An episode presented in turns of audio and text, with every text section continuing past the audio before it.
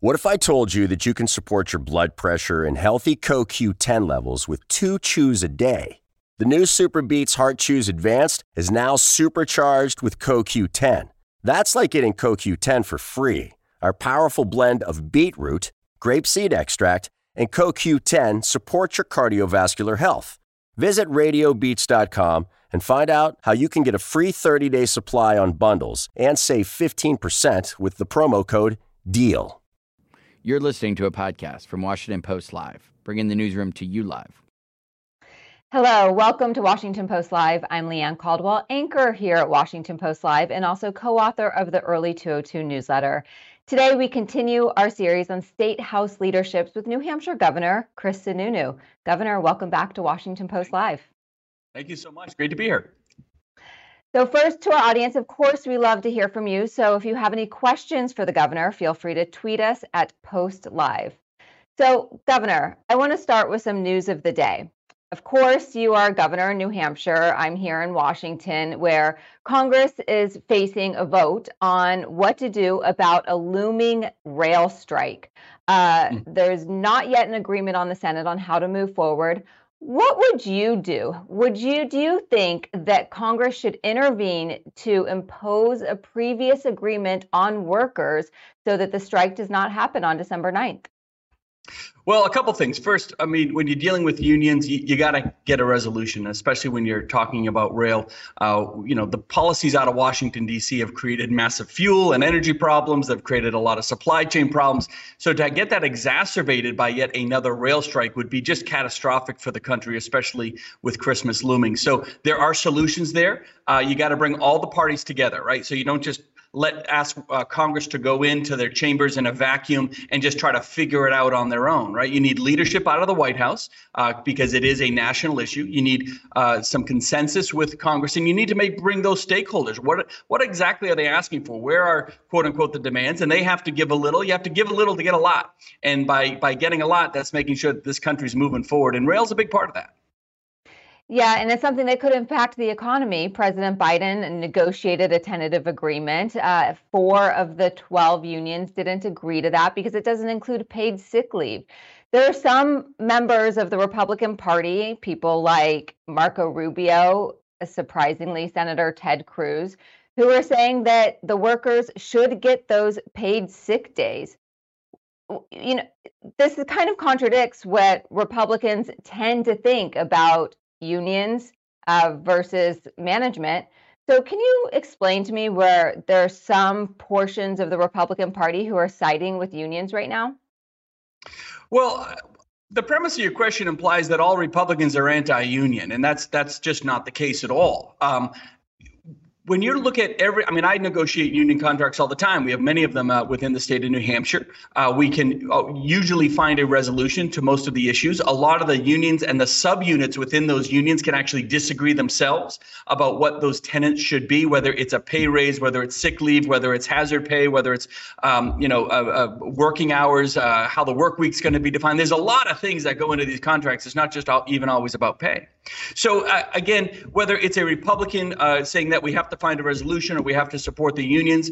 Again, it really comes down to the variables within those contracts uh, that can be met and, and, and really should be met. So, uh, in this one in particular, it has national implications. Now, if the union is asking for things that are just un, unmanageable and that are unrealistic and, and not practical in terms of moving forward, again, you got to negotiate those things out. These are reasonable people on the other side of the table. They want to fight for the best benefits and opportunities for their uh, employees. Uh, but at the same time, there, there's only so much you can give. So, there's, there's always a way to resolve it. I'll say that. Anytime you hit a, a situation where there's a strike, one side is just being overly difficult, frankly. Um, and that does happen, of course, but there's always a way to, to find a, a path back to the middle, especially uh, during these times. And it, it, you can't just say, well, Congress, you go fix it, right? The president has to get involved as well. He's the president, right? He's the CEO. That's what management does. And I don't know if this White House really understands the concept of good management, frankly, but they have to get involved at some level. Uh, president Biden, you know, portends to be very pro-union and, and being able to, to work with folks and actually actually move this stuff down the road. So he is in an ideal place to be the key liaison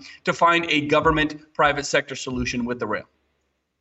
uh, some Republican support for the unions. Is this a sign of increased economic populism that is growing across the country that's perhaps gaining support among some in the Republican Party? And where do you stand on that? Uh, well, I got to be honest. I'm, what do you mean by economic populism? What does that mean? Well, well, just the populist movement that kind of that during the Trump administration really expanded. Uh, you saw a lot of workers going toward, you know, the Republican Party, a lot of union hmm. workers mm. who voted for Trump. And there's a lot, there's a much more populist message by some in the Republican Party uh, now that contrasts, that is, contradicts kind of the old school Republican, the typical Chamber of Commerce, the pro business Republican. Mm. And so there has been this shift. So you know, can you yeah, explain I would where say, you look, are? Yeah, so look, when you talk about being a populist, whether it's uh, economically or socially, whatever it is, it's really looking at what what are what are the needs and, and what are the wants of, of the citizens, you know, directly themselves. Um, it's not necessarily union or pro-union. That's not it at, at all. Um, you know, you can create a lot of economic opportunity where we're we have a very few private unions here in, in the state of New Hampshire. Yet, I would argue we're one of the most economically successful states in the country. It does one does not directly affect the other. I don't think it's about populism. I think it's about just looking at the variables where that contract itself uh, it really stands with those individuals. Have those um, has it kept up with the times in terms of inflation in terms of the demands on the worker uh, the different uh, cultural aspects of our workplace uh, whether it's uh, flexibilities for remote work or paid leave or whatever it is. Um, there's just different opportunities and variables within the workforce now that have to be brought to consideration. I don't think that's being a, mm-hmm. a populist per se. I think it's just kind of moving with the times and understanding that there are different dynamics, different tools of communication, different ways to work uh, that have to be brought to bear. Now, in the rail system, obviously, uh, it's it's hard to be remote and, and run a train, right? So uh, those some of those variables will come into play, some won't. But I don't see it as a populist thing or a Republican thing. I just think it takes good good leadership to get this stuff done. It's it's actually not that hard. I think politicians make it more difficult because so many folks in Congress to be blunt, don't have a whole lot of executive leadership sometimes. They don't have that that skill set. They weren't necessarily in the private sector. There's a lot of lawyers there. Um, I'm a big believer if you want to negotiate a union contract, get the lawyers out of the room uh, and just good, get good management and, and, and, and the workers and, and the decision makers in the room. And, and when you do that, you tend to find a, a good path there. At the end of the day, I, again, I just don't want to say whether it's populist, Republican, Democrat, put labels on everything. Just get the job done. I mean, that's what we hired you to do. Congress, the president, everyone get in the room and, and, and deliver for America. So I want to ask you, uh, we're a couple of weeks after the midterm elections. Of course, Georgia still, uh, we still have Georgia next week. Um, but after the midterms, when there was not that red wave, uh, you spoke at the Jewish um, Coalition meeting in Las Vegas. And this is what you said. Let's listen. And candidate quality matters. Holy cow, have we learned that one the tough way. Look, here, here's a good policy. I got a great policy for the Republican Party. Let's stop supporting crazy, unelectable candidates in our primaries and start getting behind winners that can close the deal in November. Which candidates are too extreme? Uh, the ones who can't win. look, I look from a political party perspective. We want winners, and winners aren't who can win in a primary. That does not matter. Winners are only who can close the deal in November. You cannot govern if you don't win. The Republican Party has the right ideas. We have the right policies, but none of that matters unless you can deliver, right? So uh, making sure that you can close that deal, I'm very passionate about it. It's um, it, and by the way, there's extreme. I mean, this whole idea that uh, the, the light is really shining on the extreme of, of the right, to be sure, right now. But let's not kid ourselves there's a just as much extreme on the left, right? This socialist movement, this big well, government is the answer. This we can solve your problems with the government type mentality out of the Democrat Party. That is not the answer for America either. Is Donald Trump too extreme? He has won a primary, but he did not win his general election. Yeah, well, look, uh, those are two separate answers, and the answer to both is yes, right? So, I, unfortunately, President Trump has. I don't think he can he can win in November of 24. He didn't win in, in 2020. Uh, the the two aspects there you have to look at are either you know you you believe what what what really happened, which is he didn't win, and so therefore why would we think he can win again? Um, uh, or if you buy into this whole, well, the election was stolen from him, why would you believe that it wouldn't be stolen again? Which it wasn't, of course. Uh, so either way, uh, the former president, I don't really has a don't I don't see that he has a path uh, you know, through winning in 24. But then you also take the extremism issue, and, and there's obviously a, a, a there's a lot of extremism there as well, just with him as a candidate and as an individual, um, uh, in terms of his tone and, and you know where a lot of his messaging is, and, and what has really surrounded him and kind of co-opted his message at, at this point in terms of what he's about, his brand, if you will. I don't think it's the right bad? brand for America. Is he bad? Is his brand? Is he bad for the Republican Party too? Well, I, I don't look at it as whether it's bad. I look, we're just moving on.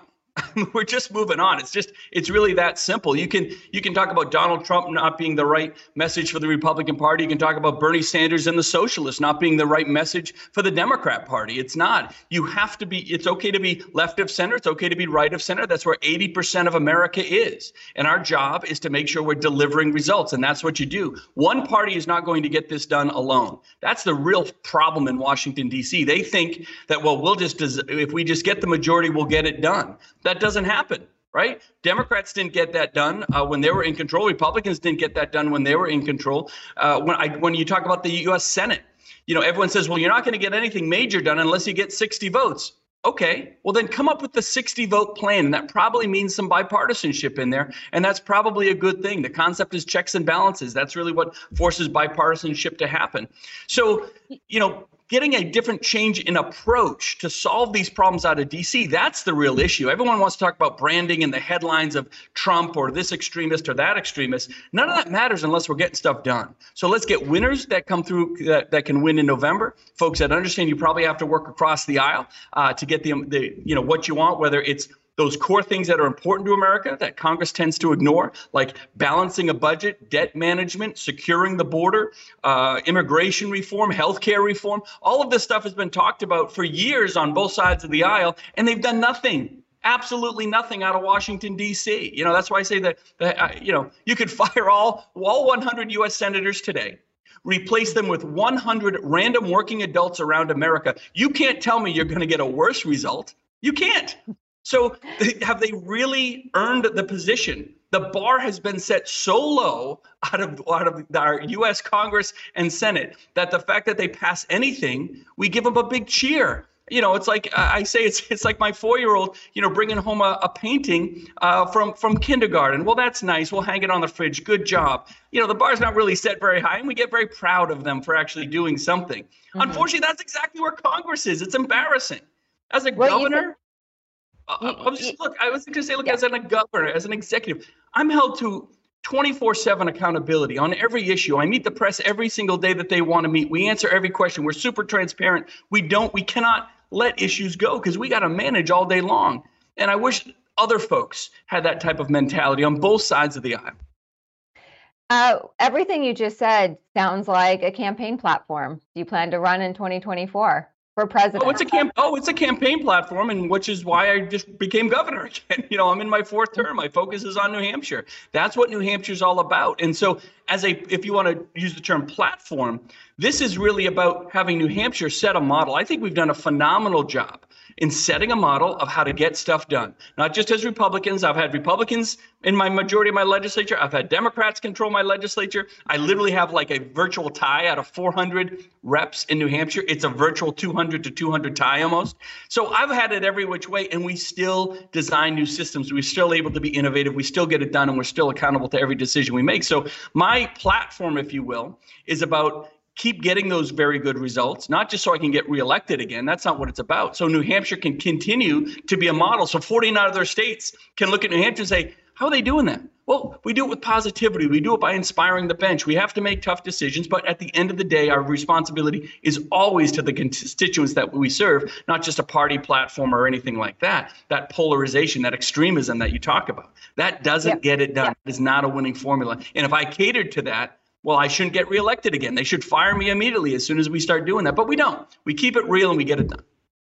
So, what I didn't hear is that you were not going to run in 2024. So, are you thinking about it? No, not really. Uh, a lot of folks are talking about it, obviously, you know, and there's a lot of uh, uh, hype around that, not just with myself, but with a lot of other candidates. But there's a couple things. Again, I have to balance a budget in the next two months. Um, and that's a, a new term for Washington balance a budget You know, they can look it up on, give it a Google sometime but it's hard, right? And it requires us making some really tough decisions, working with folks on, on all aspects. So I've got a lot on my plate, not just with that, but with all the other legislation coming my way. New Hampshire is the first in the nation primary. We do a great job with it. Um, you know, we have a huge responsibility to keep living up to that standard. And in some ways, as a governor, I'm kind of like the referee a little bit. You know, we want to make sure people understand how to do it here in terms of coming in, connecting with the voters one on one. I have a joke you, you maybe have heard, in it, but it's really true. Someone might say, Hey, are, are you going to vote for Joe Biden? And the other guy says, Well, how do I know? I've only met him twice. So the point is, is that you have to come and meet us again and again, and we got to look you in the eye and buy off on you as an individual before we even get to the policy. It's not about money, not about name ID. It's about who really earns it with their character. Um, and and if you do that, I think you can be successful here. So you know that's really where a lot of my focus is, both in terms of my job as managing the the next steps for the state of New Hampshire, as well as where 24 might go. But I, that's that's really what I look at. I I don't look too too else much further down the road. I always leave options on the table table, you know, every which way, whether it's policy or politics. But right now, I, I got to focus on my job. So you warn, as we played in that clip earlier, that about extreme candidates, but these candidates are voted, are are elected in the primaries. So is there a lane for some sort of for Republican candidates to be more moderate, to reach across the aisle, to have that bipartisan streak? Uh, because those candidates are not winning in primaries. Well, look, some of those candidates didn't win in primaries that were highlighted across the country, of course. But by and large, you can't say that just the Republicans won with their extreme, you know, nominated extreme candidates or just Democrats nominated extreme candidates. I think some of the more prominent races, some of the more extreme candidates got through the primaries in those five or six Senate races, a couple of governor's races. But remember, you had Democrats spending tens of millions of dollars in this country on Republican candidates in their primaries. We had it with Don Bolduc, one of our more extreme U.S. Senate candidates. They, he got money from the Democrat Party in his primary. So the Democrats trying to manipulate our system. You had a governor's race in Pennsylvania and in Illinois where tens of millions of dollars were spent on those Republican extreme candidates so the Democrats would prop them up in their primary and get them to win. So you can't just say it's Republicans doing this. The Democrats are actually investing in extremism on the Republican side. It's a manipulation of the process. They have to be held accountable for it. I think there have to be rules and guidelines put into place. It's it crosses a line. Absolutely. I don't think Republicans there's no evidence Republicans did it in any, you know, large manner. I don't I haven't heard of anything like that and I think you got to create lines for it. So it's not just yeah. about the extremism of Republicans voting for extreme candidates in the primary. It's about a manipulation of of the process on the other side as well, and and that's just not democratic, right? You have to actually make sure that that the that you, you, primary is about politics within that party, and you got to keep it there. So, to Camp Bolduc, you mentioned Bolduc, who you did not support in the primary. Same with Karoline Leavitt, a House member. You did not support her in the primary. They both won uh, and then lost in the general election you supported them in the general election, even though you thought they were not the right fit for the state and too far to the right. So, it, do you have a responsibility if you do not believe in what these candidates stand for, including election denialism, uh, to not support them, even if they are the nominee that the party chooses? No, that your question is based on the premise that that those one or two issues that we disagree on and might even disagree very vehemently on uh, define the candidate and are all that, that says everyone should be a one issue voter. But election denialism is a pretty big issue. Uh, it seems you know like I mean, issue? are you able just to look the other side, look the other way on an issue like that? You said yourself that the 2020 election was not uh, stolen. Right. You know what's a bigger issue? Having Democrat representatives out of, out of New Hampshire not even do their job for New Hampshire, not show up back in state, not connect with constituents, not understand our issues here, basically go down to Washington and spend six years raising money. That's a much bigger issue than anything else because they're not getting it done. They're not working in a bipartisan way. They're not connecting with voters. They're raising a heck of a lot of money and they can be successful every six years, I suppose. But that's not what New Hampshire's about. So that is a much bigger issue. Doing your job is a much bigger bigger issue than you know one or two things that we might disagree with over here. At the end of the day, that's what it's all about. People that understand New Hampshire, care for New Hampshire, and frankly are selfish about New Hampshire. One of the best parts of my job I get to be selfish about trying to put New Hampshire first every single time. I don't care about national politics. I don't care about party. I just care about putting New Hampshire number one and having 49 other states say, gee, how did you guys do it? I want that type of mentality out of my congressional delegation. And, and if you have that, I, and again, you've seen it with some. I think I think Manchin did a very good job with it. I think Sinema did a very good job with it. Some of the Republicans did as well. But at the end of the day, we need more of that. We need more folks that say, "I don't care about the fundraising, the money, and the part national party nonsense. I just care about my constituents." That is far more important than this other stuff that frankly doesn't have impact on the future. It really doesn't. I, I don't like it. I didn't support them in the primary. But again, those those individuals, as with bringing fresh new ideas to the table, we're going to be far better solutions than Senator Hassan and uh, and uh, and the, the uh, uh Congressman Pappas and Congresswoman Kuster. Now look, they got elected, and, and it was a fair and the right election, and people voted for them. We weren't successful on our side, but I'm going to keep fighting to make sure we hold folks accountable, and they frankly just do their job. I, I get it on every issue. You know, there's economic issues, there's social issues, there's all sorts of things.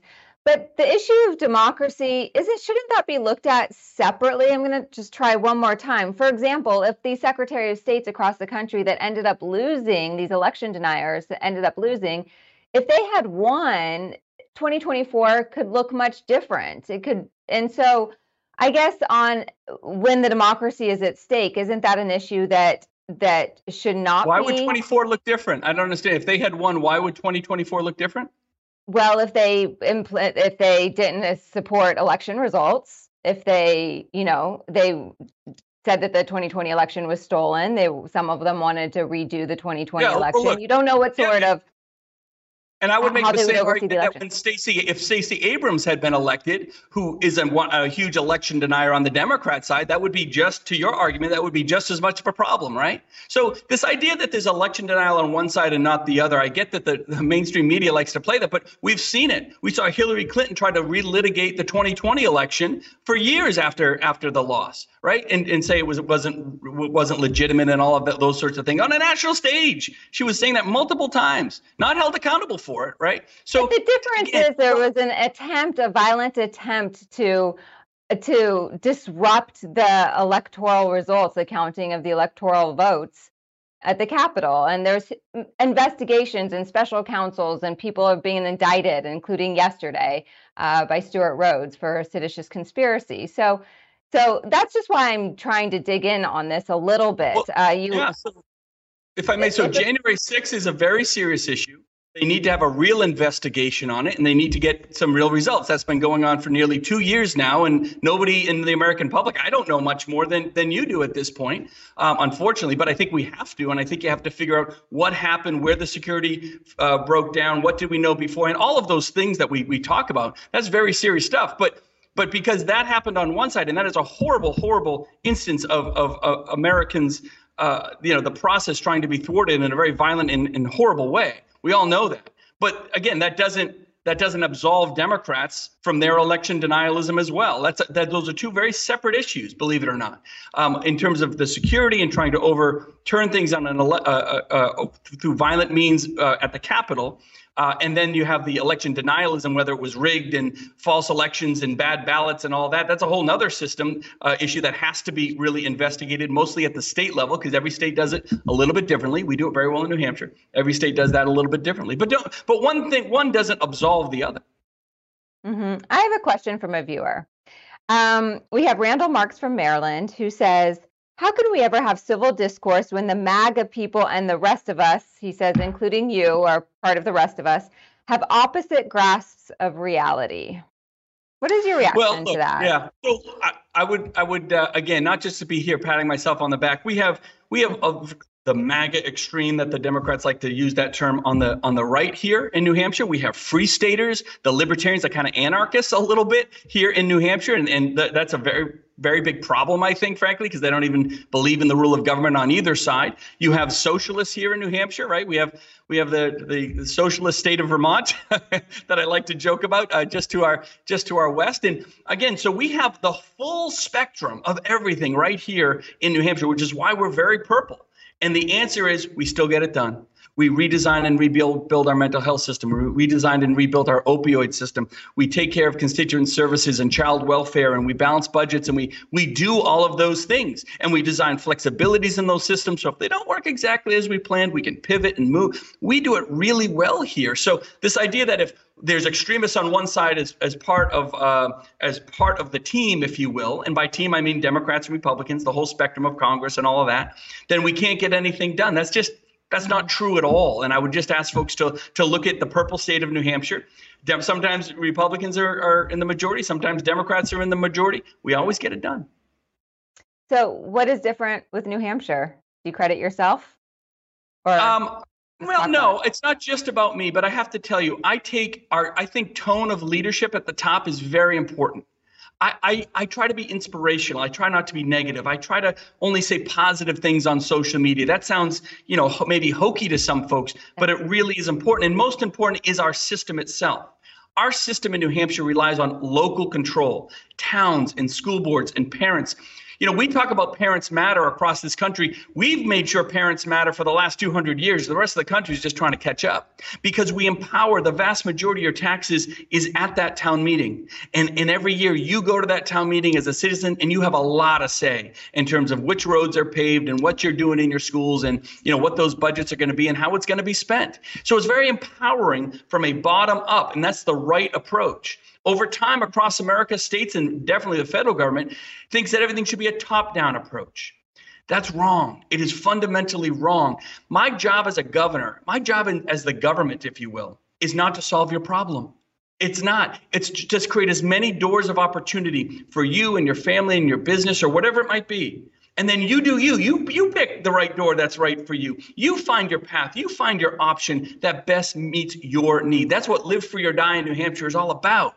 And we have to stay true to those ideals and i think we do that very well in new hampshire. And when we do yeah. It comes back to candidates matter, looking you in the eye, knowing that any seat can flip at any time because those that run the hardest and earn the votes on a personal level are the ones that get elected, and then they are held accountable to that every two years. So our system yeah. is just so fundamentally different, and it allows for a lot of that flexibility that I think the rest of America is looking for.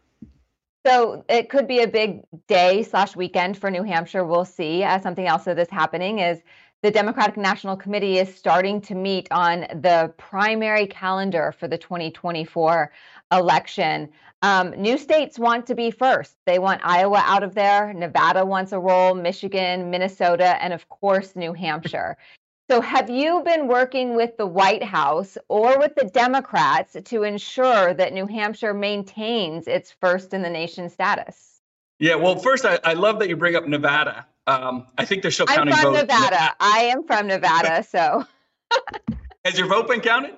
Um, look, look. at the there. end of the day, you have to earn it as a state, you do. And I think New Hampshire earns it. We have some of the highest voter turnout. Our citizens believe in the integrity of our elections. We vote at, at, at the day of. We have absentee ballots, but there's no massive, uh, in, you know, uh, implications of fraud or rigged elections or any of that here. And you get a winner that night. That's just how we do it. We have recounts. When a close election, like anyone else, we have our recounts, and they're almost always verified. You know, in terms of, of the winner that happened. I think this year we had a, a tie race. We actually have a tie race in one of our House rep seats, and we'll do a special election or, or however the process process is. So we just have a system that people understand it works, they believe in. Paper ballots, we don't have our our voting machines connected to computers or the internet or anything like that. It really does work very, very well. We don't make it overly complicated, and people believe in it. Um, so the answer is we've earned it. If other states want it. I'm a big believer they have to earn it.